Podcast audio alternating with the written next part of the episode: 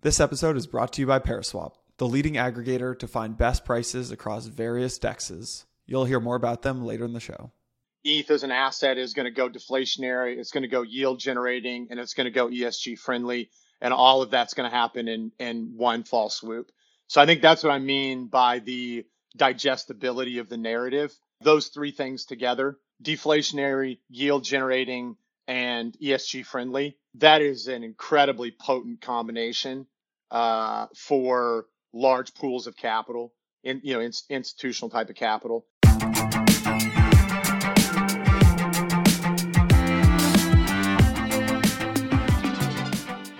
Hey everyone, quick reminder nothing said on Empire is a recommendation to buy or sell securities or tokens. This podcast is for informational purposes only, and any views expressed by anyone on the show are solely our opinions, not financial advice. Santiago and I and our guests may hold positions in the companies, funds, or projects discussed. Now, let's get into the show. All right, everyone. We got uh, the black t shirt gang here. We got Mr. Travis Kling of Ikigai Capital, one of my favorite people in the entire industry. Trav, welcome to Empire. When are we going to get some kind of black t-shirt sponsorship going on here? yeah, we got it. It feels like the sentiment is starting to be pretty bearish around uh, like just Nasdaq, S and P, and the markets in general. Um, does this mean like if you're bearish and like you think the rest of the year is not going to look great for things like the Nasdaq, the S and P? If Bitcoin's moved in lockstep in lockstep with the Nasdaq, does that translate to a bearish outlook for Bitcoin for the rest of the year? Uh, yeah, it's a good question. So d- definitely pay a lot of attention to that correlation. Uh, Bitcoin's correlation to macro assets has ebbed and flowed over the years.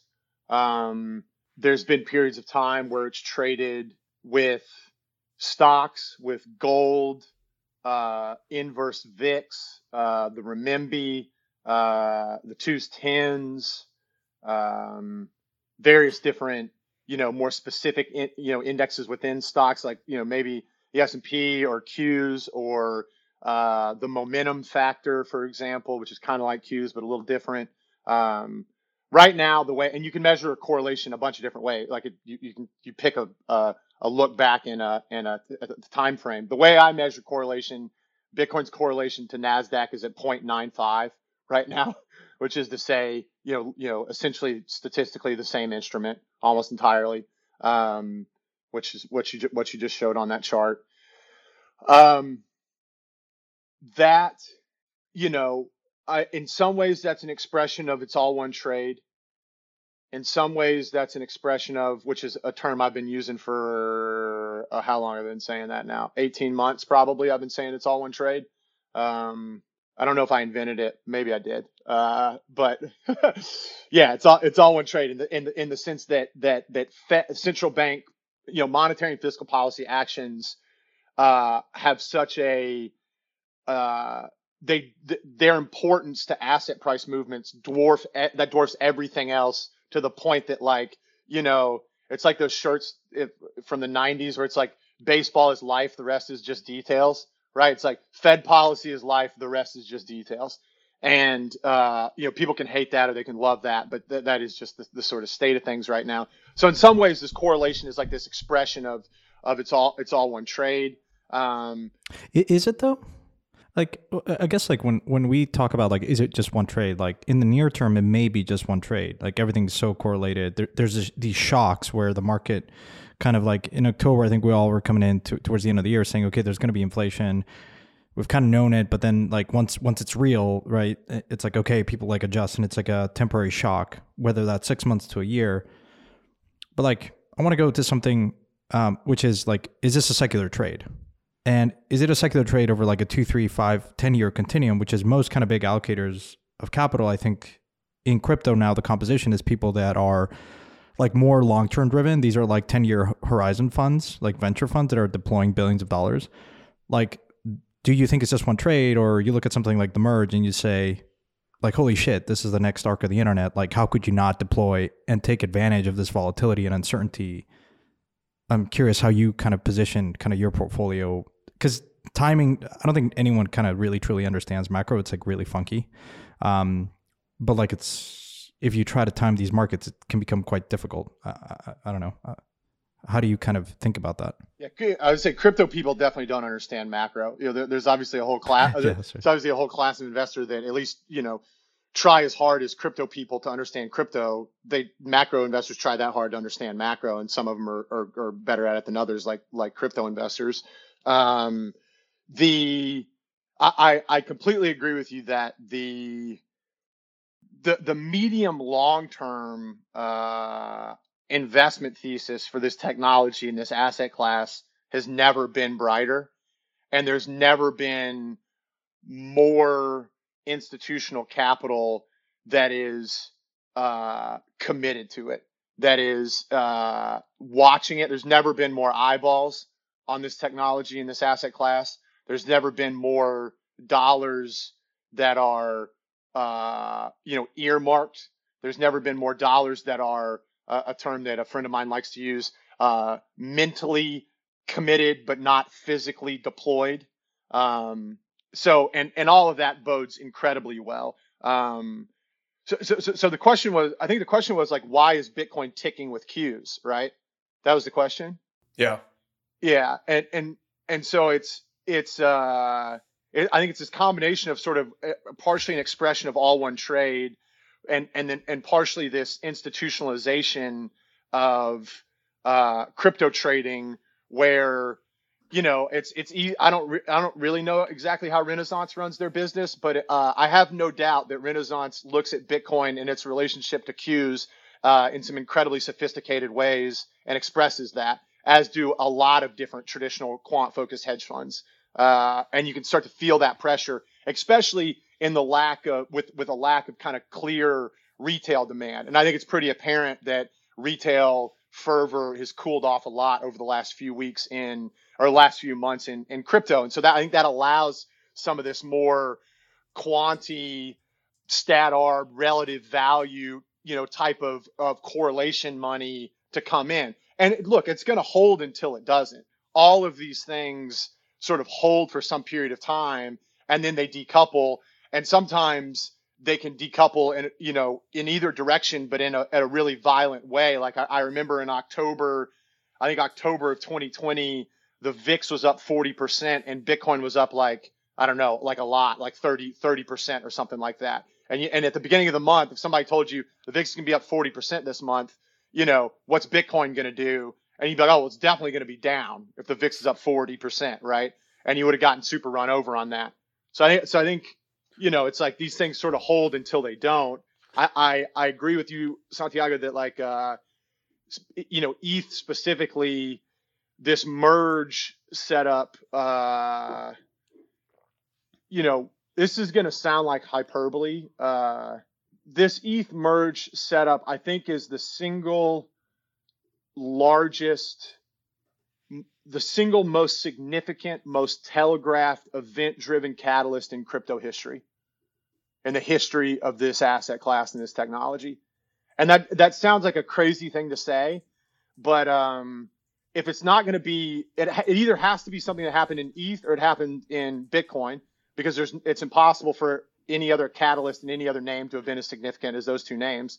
And then you think about the mm-hmm. history of Bitcoin, and there's nothing that has been this significant that was this telegraphed, where it's this much of a step change, and and in terms of of uh, of what the merge represents, and then you couple that with uh, the willingness and the ability for very large pools of capital to buy a lot of ETH for this, uh, you know, into this this setup, and the digestibility of the narrative, and the ETH BTC outperformance trade is so clean that it scares me.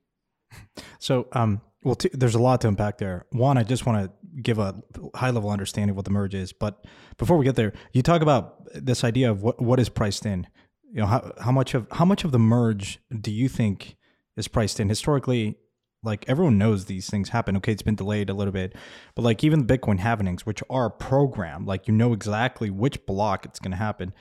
And then of course bitcoin outperforms after every kind of like uh, uh, halvening how much of the merge is do you think is one properly understood, two priced into the market, and then maybe if you just want to address like what the merge, why is it so like meaningful? Yeah, so let's see here, and so so it's just a shift from proof of work to proof of stake.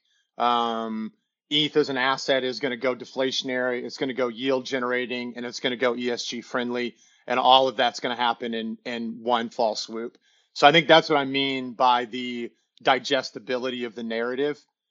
And then I think like those three things together, um, deflationary, yield generating, and ESG friendly, uh, that is an incredibly potent combination uh, for large pools of capital, in you know in, institutional type of capital. And then another thing, this I've been writing about this in my monthly update letters for a while now.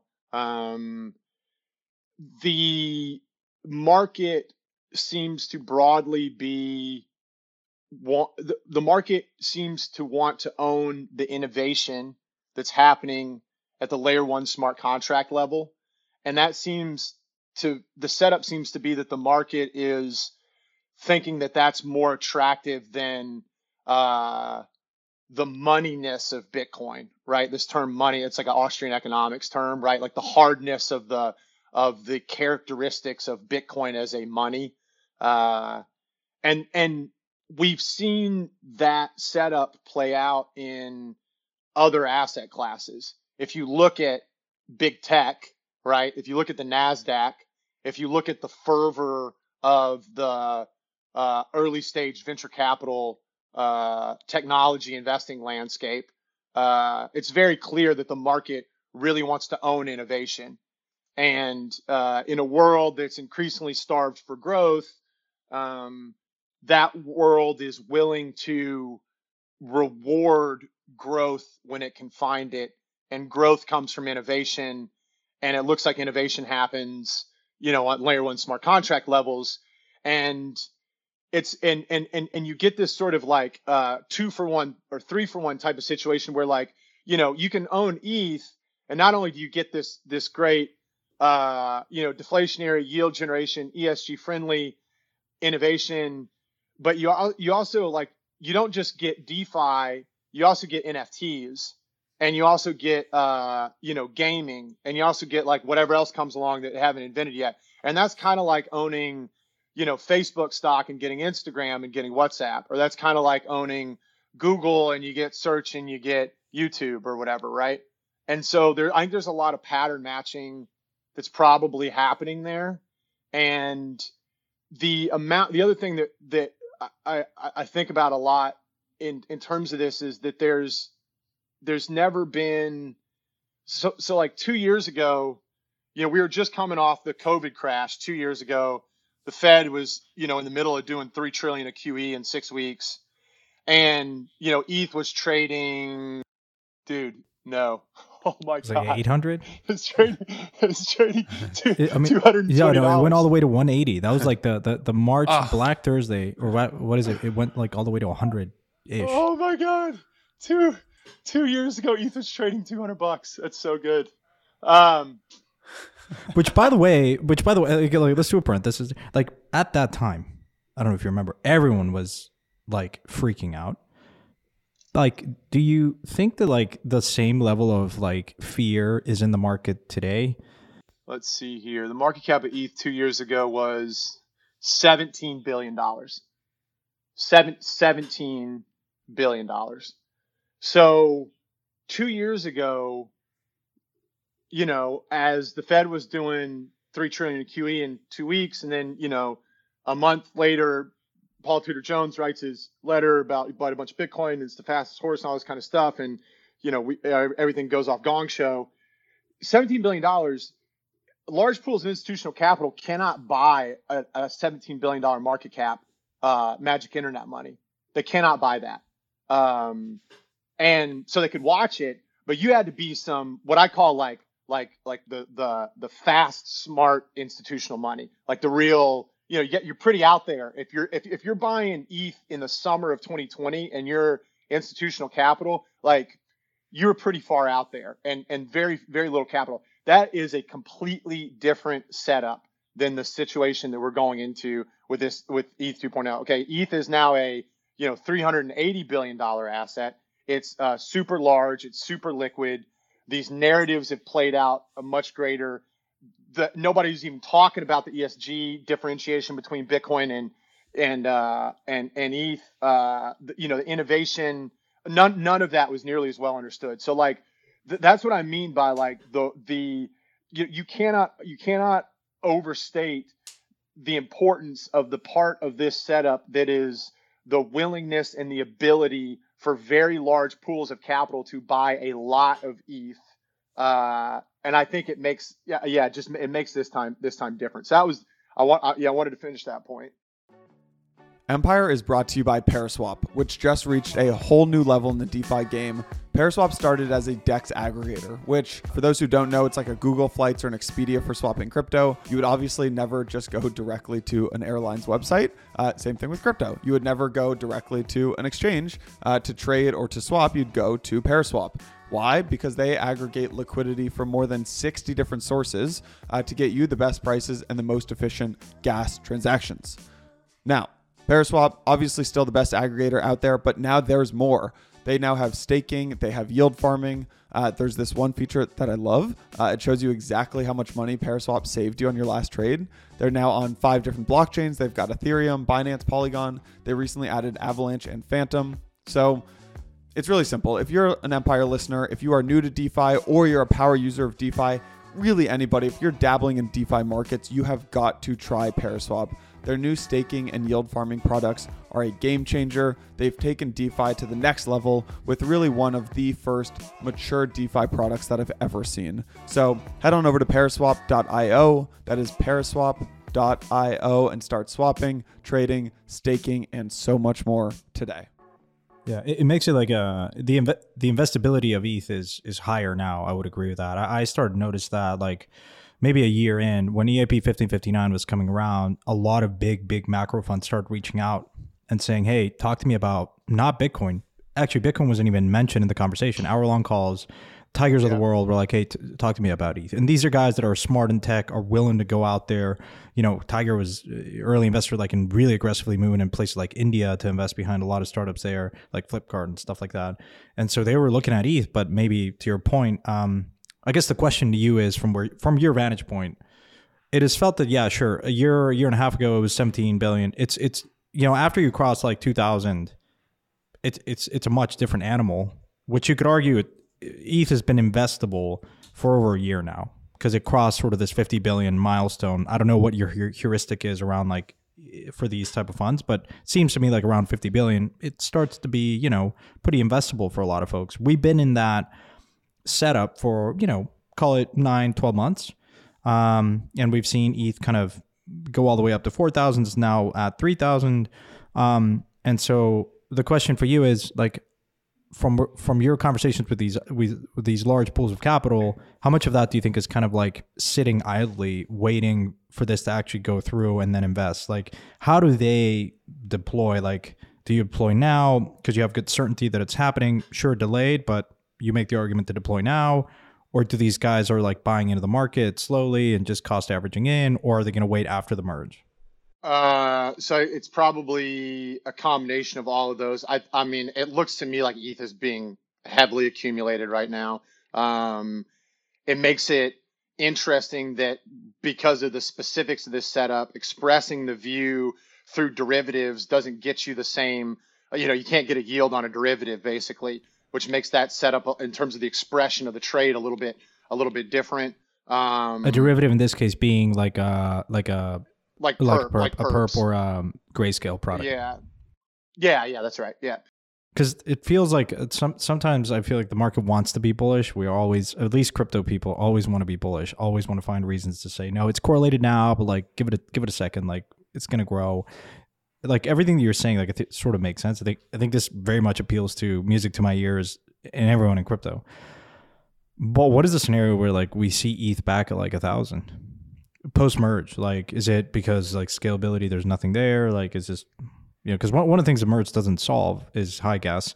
That comes through layer twos, um, which, you know, you could right. argue are very much developed and Uh, but still, like, could there be a world here where we see ETH back below uh, a thousand?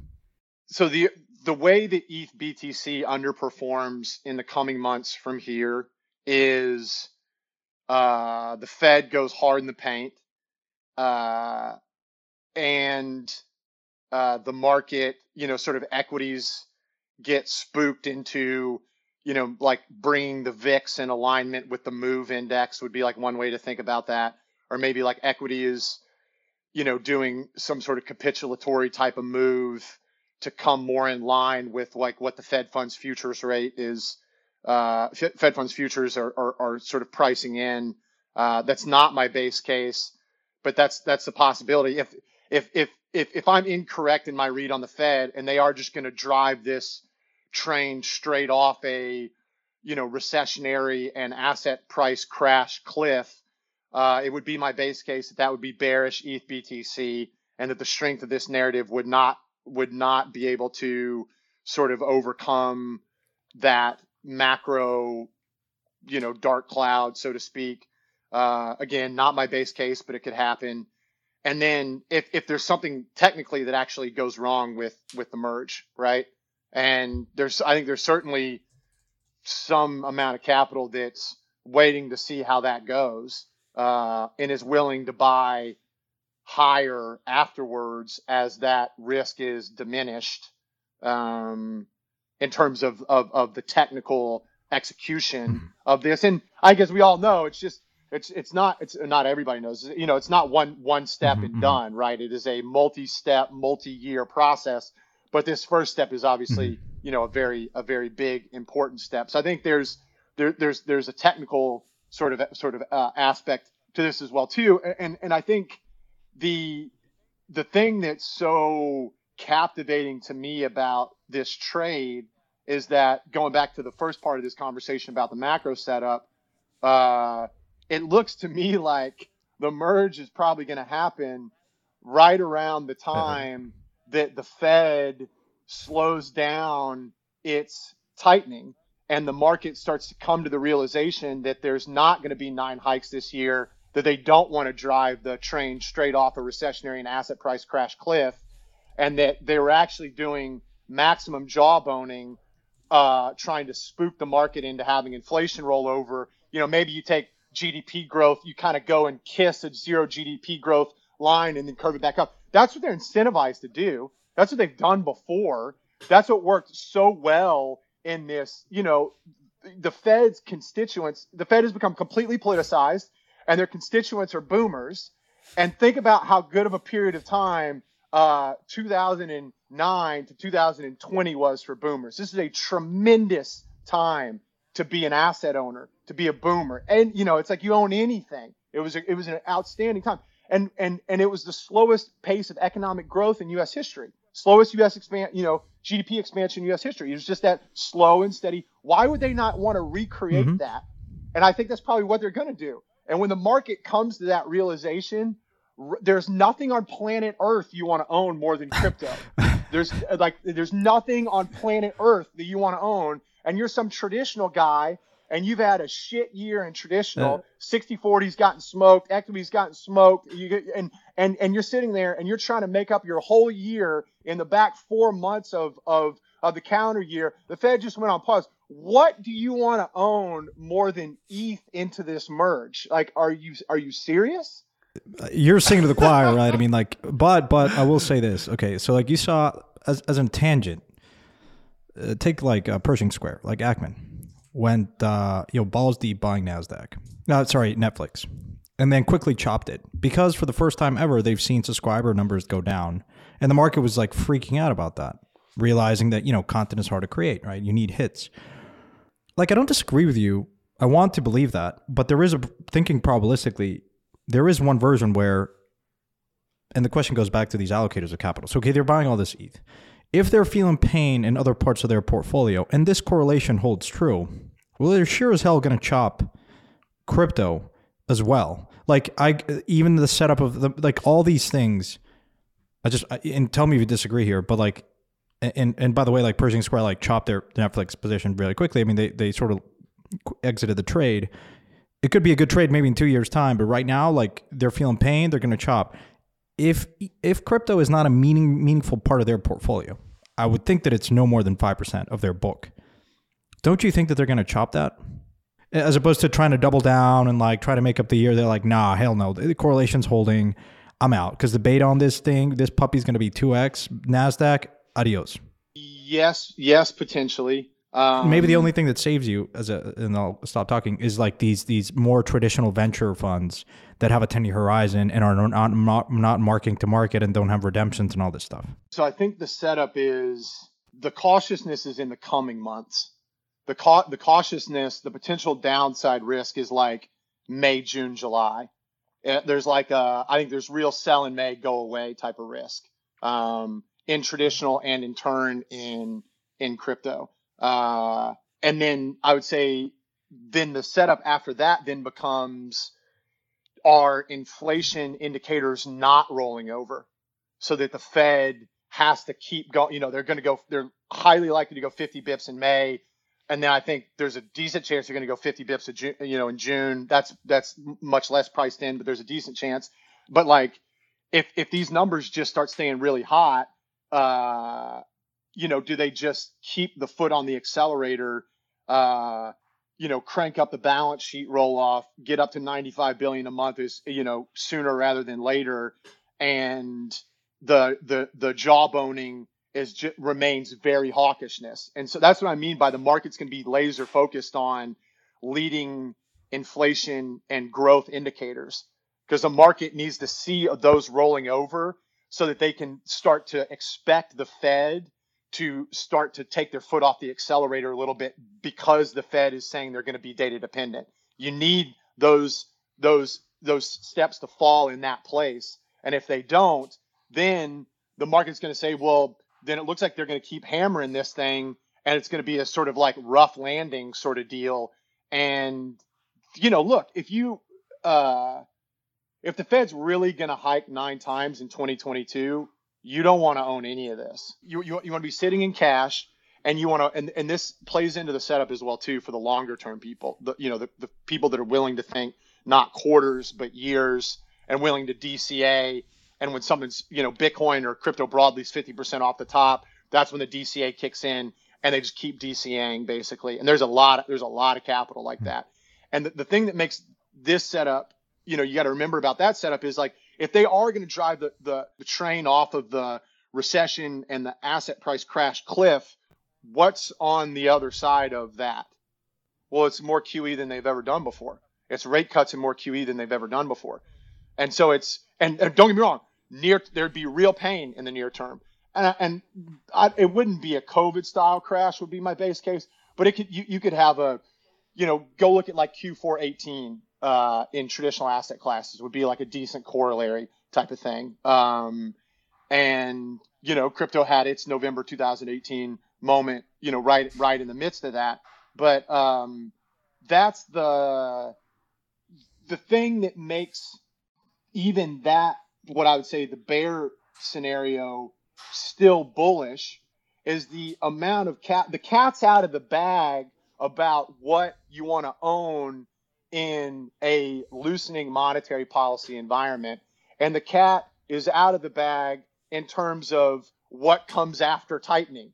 And the more aggressively they tighten, the faster and more aggressively they're going to have to loosen things back up. And that may be after, you know, some really nasty price action. Um, or they may try and do, like I said, more of this shallow type of of uh, you know kiss the zero GDP growth and pull it back up to manage inflation type of stuff, which that is my base case of of what they're going to do.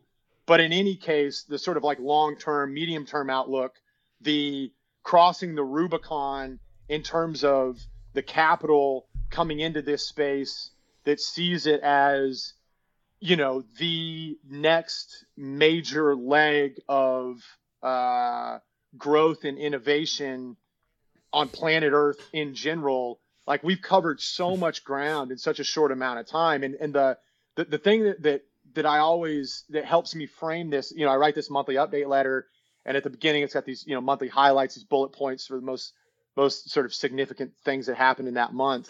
And then I, because on on our content website, I've got a page that has just the monthly highlights all in a row, right? It's like last month, month before, month before that, all the way going back through 2020. And you can look at that page and you can see in, in one spot and it helps you frame the uh, just how much room or, or, how much ground the space is covered in general, but specifically the capital raises, the the project raises, and the the fund raises.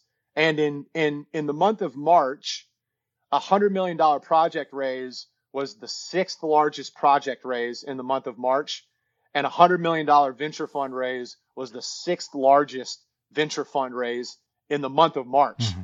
Like that, that is in that that capital is raised.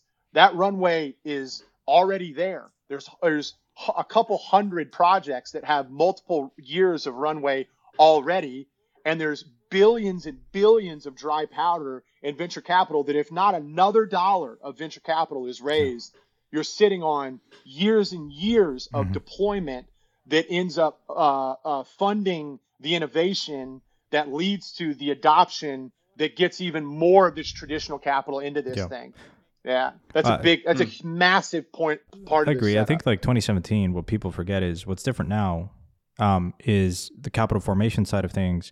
A lot of 2017 was just rotating ETH gains into these projects. It wasn't really like permanent, more permanent, long-term capital. In this case, you do. You have external capital that is that is is deployed, is looking to deploy, and I think the the two things that I've looked at recently is the the rounds themselves. Like traditional venture, um, you know, secondary markets have come down twenty percent in in lockstep with the Nasdaq. Like the the rounds are getting smaller or harder to finance. I think people are being more disciplined in traditional venture, but crypto, you've seen these rounds. Is the pace hasn't really slowed down in many ways, which is very very encouraging. And you have more funds looking at it, and so. And the other thing that I like to remind myself is like you look at the NVCA data top quartile venture fund, traditional venture fund, was like 2x, 2.25x. And that would have put you in the top quartile like last couple years. That's embarrassing if you're in crypto. I'm sorry, but like like and so I you look at that and you yeah. say, look, I'm not telling you to like deploy all of your capital in a crypto, but had you just deployed again, if you took like a Moskowitz approach and you would have uh, deployed like a, a, a slice of your portfolio. Like I've known many venture funds that return their fund on one investment, like Flow or OpenSea, or I mean, it literally is what saved their ass because the traditional software, like they just are, I don't know, it's very competitive, and it's almost like you're left wondering. Like I, I think more of that. This is, I think, aligned with what I'm trying to say is, I think if they feel pain in traditional kind of value, like you know, WeWorks of the world or whatever, then you're kind of forced to look elsewhere. Like, what is the next? Where am I going to actually deliver and clear my hurdle? I mean, yeah, it's it's crypto. I agree with you. It's what what web yeah. three call it. You know, don't don't control F crypto in in any traditional crypto pitch deck. You're still like you're a heretic. But web Web three is is okay. How great was that? Oh, it's just so good. Brand? God, I love amazing it. So pivot. Much. Yeah, an amazing. It, it's really brand. it's really yeah. good. Tra- Travis, what is um what is your? It, it's I love hearing this conversation between you two, by the way, because when I met Travis, he was 100% of the portfolio was in Bitcoin, all in on Bitcoin. So I want to flip that into a question, Travis. Like, what is your like? Put your money where your mouth is. Like, what does your portfolio look like today? It may maybe be helpful to uh, just a minute on on kind of history for EKI. So the large majority of, of what we've done over the last few years has been systematic models driven exposure to Bitcoin with the purpose of outperforming just holding Bitcoin.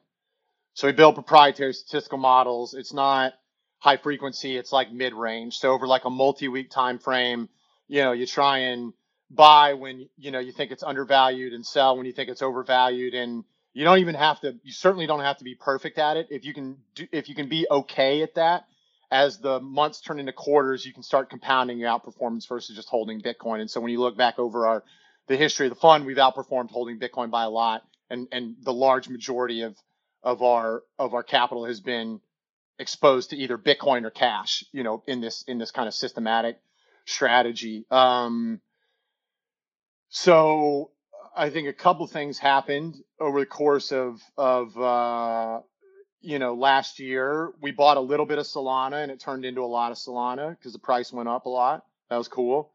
to a lesser extent, we bought a little bit of FTT and it turned into a lot of FTT because the price went up a lot. And so this sort of like, you know, 85% of our AUM that had been deployed into this BTC systematic strategy, it got to the point where that, you know, we, we didn't have 85% of our portfolio deployed in that anymore because uh, of these, these very small bets that, that sort of went up a lot. Um, and then we just started specifically after Axie Infinity happened last summer we started doing a lot of work on metaverse and play to earn and i got very compelled by the long term horizon for that uh, and uh, that it just looked like this concept of play to earn but it looked like that was the top of the second inning that it was going to be a multi-trillion dollar total addressable market that it was uh, going to be transformative globally and that it had the potential to make many, many people's lives better in a single generation and specifically people that uh, most need their lives to be made better. And the combination of all, all of those things, uh, you know, got us super interested in that. So we've been, the, the, the portfolio has had pretty limited exposure to uh, the hedge fund portfolio has had pretty limited exposure to the metaverse asset class, but we've been doing a ton of work on it. Uh, there's honestly not all that much in terms of liquid tokens today that's that compelling. Uh, we do like DeFi Kingdoms. Shout out DeFi Kingdoms. We think they've got a lot of cool stuff that's that's going on there. Um, but we've been doing a lot of work in terms of understanding the landscape, doing a lot of frameworking in terms of you know, trying to understand what innovation looks like in this space, and and and when new things come down the pipe, you know, is it, do we think these new things are going to be sufficient to to um, uh, attract the the the adoption uh, that's required, you know, to, to, sort of get these things uh, scaled up in terms of, of user bases and that sort of deal. But you know, what I think what we have sort of come to the conclusion of is that uh, you know, one, we're going to have we're going to be doing a lot more emerging crypto sector investing in general at Ikigai, and I think you'll hear more from us on that. Uh, and then specifically on this sort of like layer one smart contract and owning the innovation there relative to what's going on with BTC. I've never been a BTC maximalist. I think if you go back to Pomp's podcast in 2018, I said that exact same thing then, and it's been true the entire time. We had a BTC centric strategy because we were trying to figure out a way to scale up the AUM of of, of Ikigai to get to the point where we are going to make sure we weren't going to go out of business. Like we had, a, we needed to create a business, and we did that. And, you know, we got a nice business, but then you know you get to that point, and now it's like, okay, what's next? And you know, my assessment of the risk adjusted return opportunity in crypto broadly for you know systematic BTC relative to a bunch of other things out there. There's just other attractive stuff to do, and we're we're still going to be trading large caps systematically. We're we're kind of broadening the the kind of quant research horizon in, in real time. So it's going to be this kind of the, the, the hedge fund is going to be this kind of mix of of uh, kind of ten or twelve large cap systematic plus you know I'd say significant exposure to just emerging crypto sector type of bet. But boil all of that down uh, the fund has about a 1% position in Bitcoin right now. So you've gone from 100 percent allocated to Bitcoin with system, trading, like trading it systematically, to now you're one percent in Bitcoin. Yeah, yeah, that's right. And we've got a decent. We're sitting on a decent chunk of cash, and we own a lot of ETH. Yeah. What percentage of the liquid portfolios in ETH? Uh, a lot. You and Santiago both. I mean, like, I, okay, like I'll jump in here, but like, uh, listen, from my perspective. Yeah like 98% of everyone in crypto. Okay, sure, there's a lot of asymmetry in privates, which you could argue is not very scalable. Not very scalable. I'm super active on the private side. It's not scalable as an institution level. Like the most asymmetry happens in sub sub you know two million dollar raises like good luck trying to deploy more than 20 30 40 million dollars in that strategy still you do it because you outperform and, and some of these can can literally return a fund like some like STEPN for instance or illuvium now but for the most part, it's really hard to outperform ETH in the long term. Like historically, it is just very hard. And you can argue that like now with the merge and you earning a nice yield on that, like I mean the as simple as it sounds, like people like to like justify to their LPs doing all these complex esoteric strategies. The reality is sometimes they just pay you to hold the underlying because they don't want to custody deal with all that stuff. Look at the the, the grayscale premium. That was just the market telling you, I want someone to just hold this for me. Yeah. Stake your ETH, earn eight percent, at ten percent, twelve percent. I mean, holy shit! Then, then and there, you're you're outperforming inflation. Okay, fine. Use that capital then to rotate and invest in some of these private deals. And fine. Like honestly, that strategy alone, if you do that, you're probably going to be in the top quartile of crypto funds. And yeah, most importantly, don't blow up yeah. because to your point, Travis, there is a probability in crypto, and we will see every time I, I was like, are we ever going to see ETH below 2000? There's like a 20% probability that that happens. You want to be there to, to hit the bid. You don't want to be there and get liquidated. yeah. Yeah. And, and, and I, I, I agree with, with all that. Um, definitely staying in the game is paramount. The beta value creation of this asset class is going to be so you know i mean the asset class is going to 10 trillion. Like that's the most you know it's 2 trillion right now it's going to 10 and that you know that's that's like the most attractive risk reward on a 5x that i think i could possibly imagine. And it's going high you know it's highly likely to go high. It's not going to stop at 10 trillion but but you, you get my point. And it's like you definitely want to make sure that you're just in the game for that. Uh, and that, yeah, you don't, you don't blow yourself up on leverage. Um, and, and, and that sort of deal. I, I think another thing that I, I'd like to hear your thoughts on is like how the competitor layer one smart contract platforms come into play. And this is a conversation I've, I've been having with, with, you know, other investors a lot about in this, in this setup where ETHBTC looks like there's a clear path to, you know, I would say, t- you know, testing all time highs, if not breaking all time highs. Uh, you know, it's about a $400 billion market cap right now, a uh, little, little less than that. It looks like, you know, one of the, one of the cleanest doubles this year from here that I could possibly imagine. One of the safest, highest RR doubles from here. I think I could, I could possibly imagine you're going to need a little help from the Fed, but but but to my point, uh, I think there's a decent chance you can get it. But it's like if ETH is sitting there chilling at like 750 billion dollar market cap, and you start looking at some of these other layer one smart contract platforms, like how is the market going to be looking at these these sorts of things, and and and what is that that competition you know going to look like? Yeah, I think if I understand the question correctly, is like the the ETH BTC trade is clean and then you say, okay, should I also like rotate away from other L2s into ETH? Or how do you play that? Like, what does it mean once a merge goes in? Like, what does that mean for other L2s and that narrative, which has always been Ethereum doesn't scale, Ethereum doesn't deliver as quickly on their on their roadmap. I'm going to invest in a more perhaps centralized team that is going to execute. And well, sorry, so just, just so just, just to clarify, there, I think L twos would be hmm. one trade, but then there's like Soluna, or, Solunavax, know, yeah. Solunavax, right? And yeah, yeah, yeah. I, I, don't think I don't think the larger institutions. So I, Travis, I completely agree that I think that this is a massive catalyst for ETH, and I think what happens is the institutions come in and start buying ETH for the first like in in in bulk, like in the way that they did it after Paul Tudor Jones, after the halving in 2020, and after Paul Tudor Jones kind of took away the career risk for Bitcoin. That same thing happens with uh, with the merge.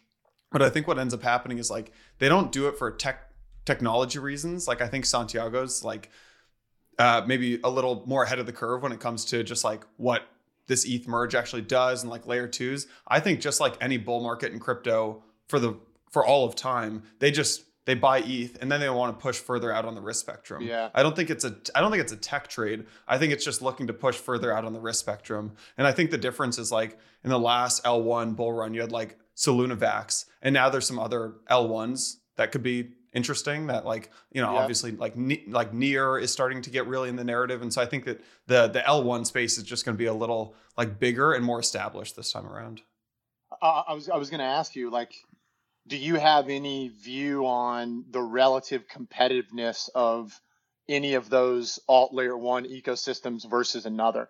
And let's not let's let's put ETH versus in, in the rest of them aside, and let's just look at this basket of uh, mm-hmm. Sol, Luna, Avax, near Hmm. dot atom. Uh, you know, I Hmm. don't know if uh, that that uh, that's probably the basket, and like just how's that Mhm. slugfest gonna gonna sort of play out? You know, in a world where ETH is like approaching a trillion dollar market cap. I think people always want to replicate trades. And if you were if you missed ETH, sometimes the best investments are just copying a trade, right? If something like for me it was I saw what Axie did. I passed on the seed and I still think about that and lose sleep over it. And then I invested in Illuvium right after because I said, okay, the market's telling you there's something here. Do people appreciate like it's a very like like very deep question that is seems to be a, uh, a point of contention in the industry is is it a winner take all market? Like is eth going to suck the air out of the room and and obliviate the need for other chains? Like are you going to have and we're having this discussion like uh, i think it was with ilya and other folks is like where do you like ilya the founder of near it says like is this a multi-chain world? Um do you believe that? And, and we were talking with layer zero guys and the layer zero guys would tell you no no no no no it's going to be multiple chains and we're just going to route to the more efficient one. And i think like that's like to me that feels like a narrative that a lot of venture investors really understand. Um, and so i think a lot of people are going to want to replicate the trade and say okay eth is clearly i think the, the correlation between ethereum and this other basket for the most part is going to be very strong. Um, you know if eth does a 5x you know then probably some of these other ones people might think that's going to probably do more than that it carries more risk but you know people don't really Right. kind of like conceptualize that Trev, have you looked at uh, the Electric Capital Developer Report? Have you seen this before?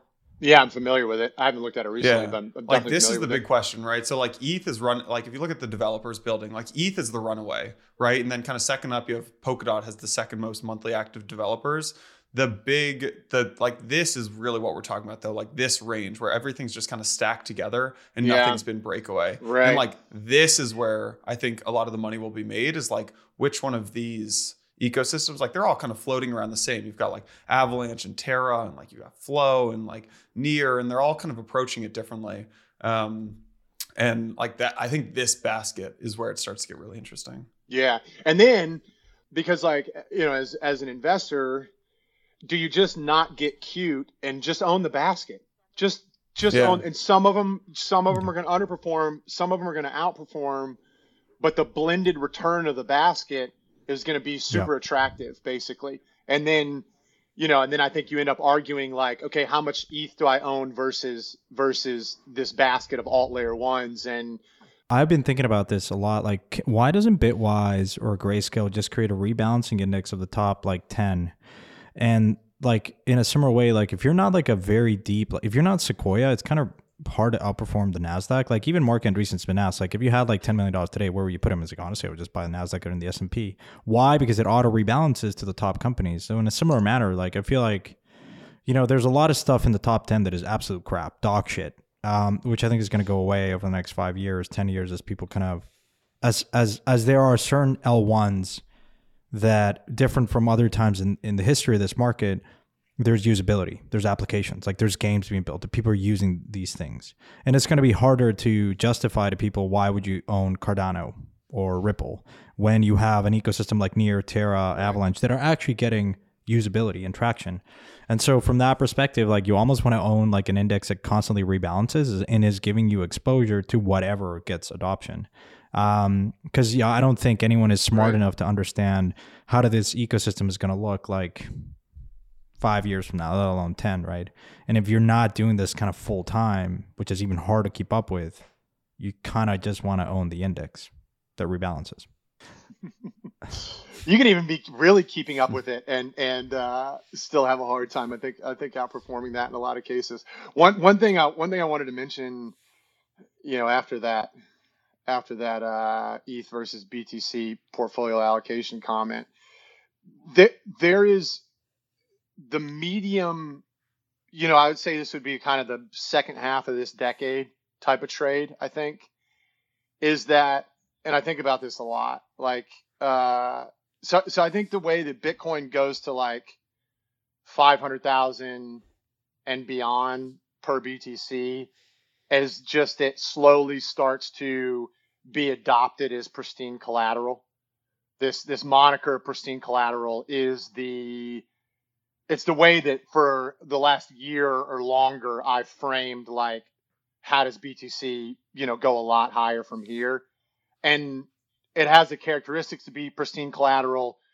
Uh, the U.S. dollar is the world reserve currency, but U.S. Treasuries are the uh, you know in a in a debt based global financial system like we have, it's collateral that matters. Treasuries are the collateral foundation of that global financial system. Treasuries, as a financial instrument, have a challenged outlook in the course of this decade and the next. Um, I think just most recently, the uh, sanctions that you saw happen with Ukraine again puts this like interesting next step on, you know, what do FX reserves really mean for sovereigns? And I think that that you know, over a longer period of time, that's another sort of feather in Bitcoin's cap. I think uh, as pristine collateral. Although I guess in theory, if you know, you know, if if uh, you know, if the central bank of Russia were holding their their twenty billion dollars or whatever worth of, of of Bitcoin on their treasure Trezor, and Chainalysis has that marked as Russia's Bitcoin, and then they can't move it in the same way that uh, they just sanction Russia's FX reserves. Like I, I don't know exactly how that happens, but anyways, Bitcoin is pristine collateral, and the adopt that and that can be very slow adoption. That's just like slowly marching towards that over the course of, of, of this decade. And it's not like it has to get to the end of this decade and it's like, oh, you know, Bitcoin's now replaced US treasuries. That's not what I mean at all. It's just this sort of like slow march towards being accepted as pristine collateral. The pipes and the infrastructure being built for it to act as pristine collateral, both on the uh, on the institutional side, but I think also on the the uh, individual side as well too. Like just holding some Bitcoin, borrowing dollars against that, paying some reasonable rate of interest to do that at a reasonable loan to value, and as long like that's just a better alternative than a credit card. And um, and then interesting to see what's happening with you know as a, as a reserve asset um, with with some of these stable coins. That's a totally different ball of wax. But the the the question or the, the comment I was going to say, and maybe the question I was going to pose back was, you run down a handful of years, and Bitcoin, wrapped Bitcoin, works seamlessly in all these layer one smart contracts, and it's cheap, it's safe. Uh, it's you can you can bridge really quickly and cheaply. It works really awesome and you can use Bitcoin as uh, you know the engine to go do all of the innovative stuff that you want to do where the innovation has happened on these layer one smart contract platforms and does the market start to realize that in that world that in that seamless world do you actually want to just hold the thing that has the most moneyness? And then does that end up going back to bitcoin? And there's some chance that that happens. In my head. There's uh, uh, it's not near term, and and it would be my base case that layer ones would massively outperform over uh, you know pro- you know probably many years before the you know or multiple years before the market starts coming to this realization that like you know where do you actually want to hold Bitcoin? Mm-hmm. So I'd be curious if you had any, if you've ever thought about that before. Yeah, I mean, I, I, think these are all really good. Like the, I really love your framing around pristine collateral, especially in, given sort of the geopolitical situation. It, it's good and bad, candidly. Uh, you know, there is a version of this world where it becomes problematic, and I think the European kind of union has been a little bit slower. I mean, I think it's been very encouraging on the regulatory side of things. From what I hear uh, in the U.S. and the U.K., the EU is kind of struggled to get around it. Um, but pristine collateral, I mean, this is something that I tell my my friends from like they're so skeptical in this industry. I'm like, hey, give me an asset that is perfectly collateral that is perfectly transparent 24 7 365 in real time you can inspect it and you have full custody over it like 2008 wouldn't have happened and they're like yeah and you can build a whole suite of products around that um, so I, I, don't think that narrative is actually i hope that I, I think it's it would be wise for bitcoin to kind of adopt that narrative uh, more and more, um, as opposed to just like we're gonna blow up like the world as we know it, and this is going to be the new utopia, uh, which you know is difficult. I mean, but I, th- I, think you're starting to see it with like what what Do is doing, like what LFG is doing. Like that, that's that that is the pristine collateral narrative right there in in effect. Yeah, yeah. But I, I wanted to get I want to get your pulse on like Bitcoin, and you've been close to it, Travis. Uh, just given your exposure, like there is this camp within the Bitcoin community that says, "Wait a minute, no, we're going to build smart contracts here, like the sovereign. There's we can build, um, you know, applications on top of the Bitcoin network. You have Lightning. You like." Do you think about that? Do you think it's credible? It sounds like obviously you're more excited about you know Ethereum and other smart contract, more generalized smart contract platforms to take that role. But is there is there a play here where Bitcoin might catch up and then and then some because it has a network effects. It has it's still the king, you know. I do not have a view on the viability or the timeline of smart contracts on top of Bitcoin. I don't, um, and I don't have I don't I don't have a view on the developer talent that's working on that. I think, as we all know, there's a there's a tr- there's a massive lack of you know, mm. the folks that can actually build this stuff. And I'm always very clear to point out I am not one of those people. Uh, and and hats off to them because if it wasn't for them, you know, none of us would be sitting here doing that. And we need more of them. But but I, I don't. I, I yeah I don't I don't have a view on it. That that feels like the biggest contrarian trade in crypto right now is that Bitcoin DeFi actually works. Yeah. yeah. Yeah.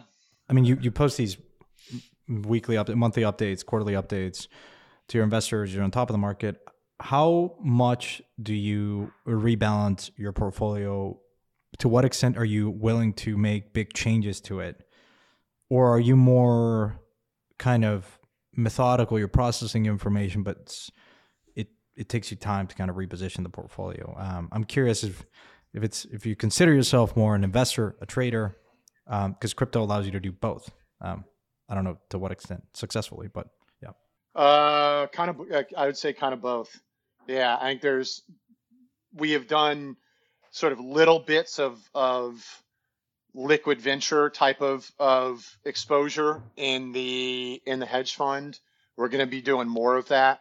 We've done some sort of qualitative, fundamental based exposure, um, and are going to be doing more of that and then we've done a lot of systematic models driven uh, BTC type of exposure, and that and that exposure can move around a, a lot, a lot. Mm-hmm. You know, so like that that can get pretty pretty whippy. Yeah. Um, you know, especially during periods of, of, of high market volatility. Yeah.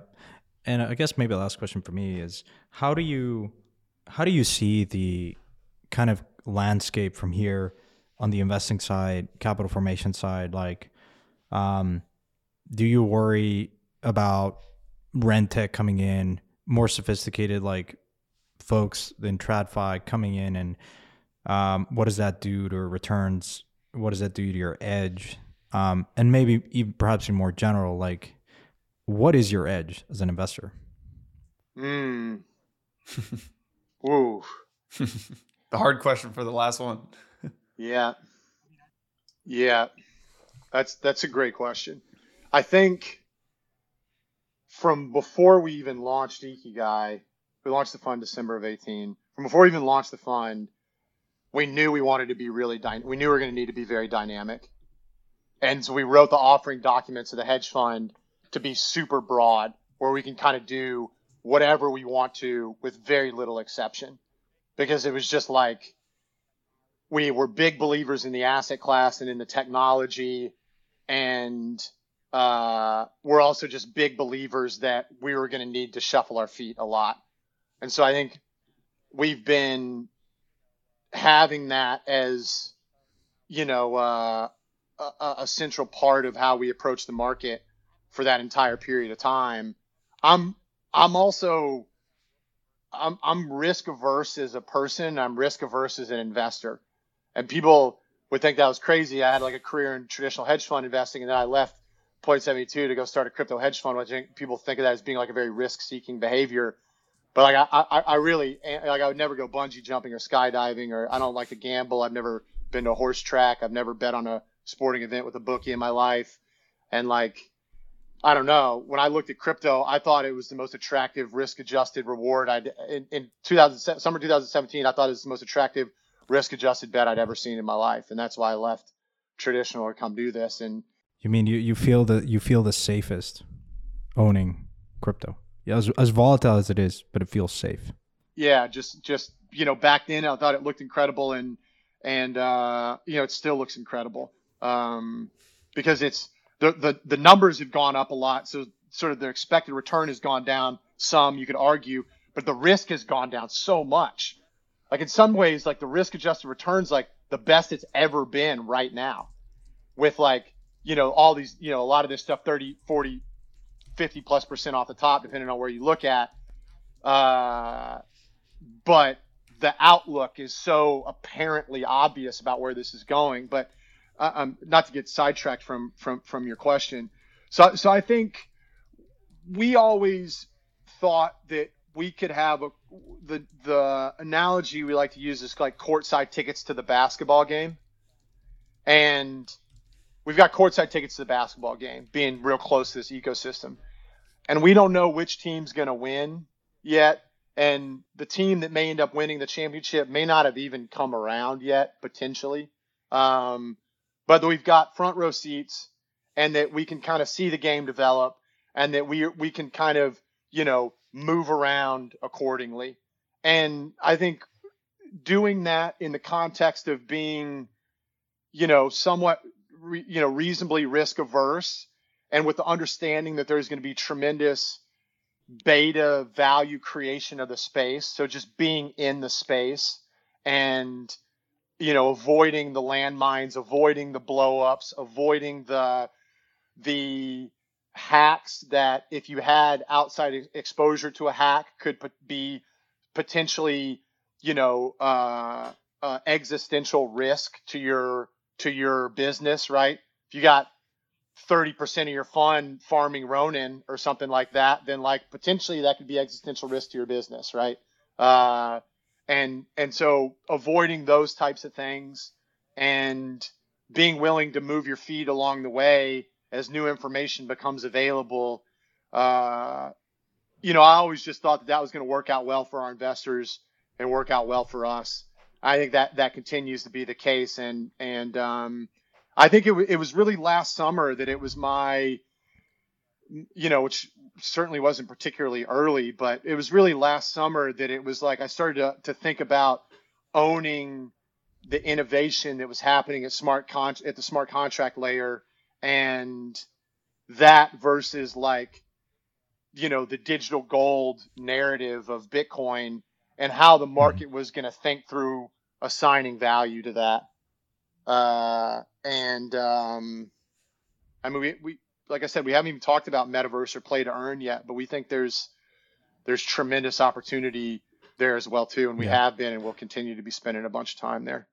Maybe uh, I, I always say it's the last question, but I just have the the converse of that, which is you've been in the space for a long time.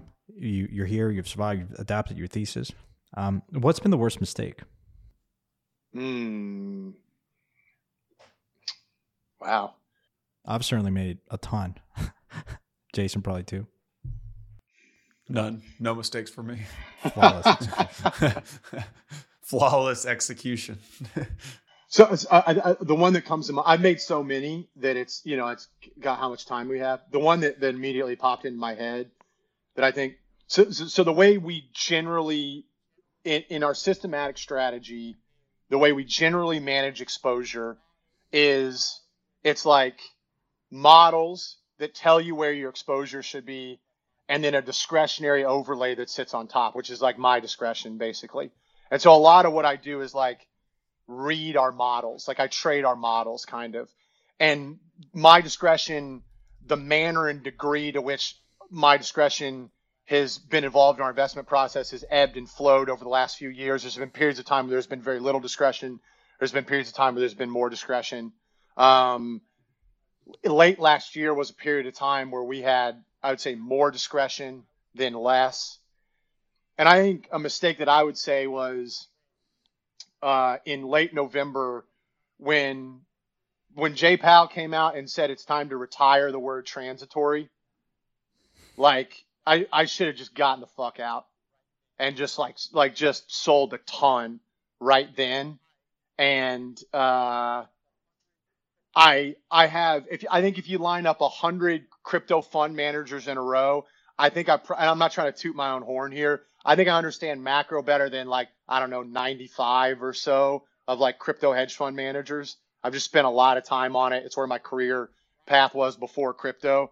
So it was something that was like right up my alley to understand. And we just didn't get out of the way of it uh, nearly as much as I would have liked. And it was a combination of like not seeing in the quantitative stuff, not seeing like, cause if you look at the chart, Bitcoin went down 50% in a straight line after, after that. And, uh, we didn't see the stuff in, in all the quant stuff we look at. We didn't really see like a down 50% in a straight move in a straight line, that kind of move on the table. Uh, and I kind of saw, you know, some, you know, I thought maybe we could have a decent January with a bunch of new inflows type of stuff happening. And I just, uh, we didn't take nearly as much of our exposure down as, as I would have liked. And the fact that it happened from like a macro centric move, I just would have thought that oh, we could have played that a little better. So that was the first thing that came to mind. But it's like, you know, certainly didn't blow the fund. You know, we're in a totally fine spot. So it's like, you know, we didn't win that one, but like we're in a completely fine spot at the same time too. And so it's like, you know, you always want to make sure that, uh, uh, you know, you're certainly around to, to keep playing the game. So you know, you could have said like, "Oh shit, I could have done this, could have done that." And crypto, I mean, there's so many things you're gonna. I shouldn't have sold that shit coin. That uh, Solana at one point was a shit coin, and then boom. Like, I feel like if you if you recriminate yourself too much, you can just like paralyze yourself. Like, do you think about these things a lot, or do you kind of say, okay, you know, you know what, we're going to learn from this. Time to move on. Yeah, it's much more so the latter. It has to be the latter. Uh, public enemy, uh, the rap group. Don't let a win get to your head or a loss to your heart. Is a really really good one. Um, but but I, I think uh, you know if you're running a investment process at a fund, then you have to be able to like let it go.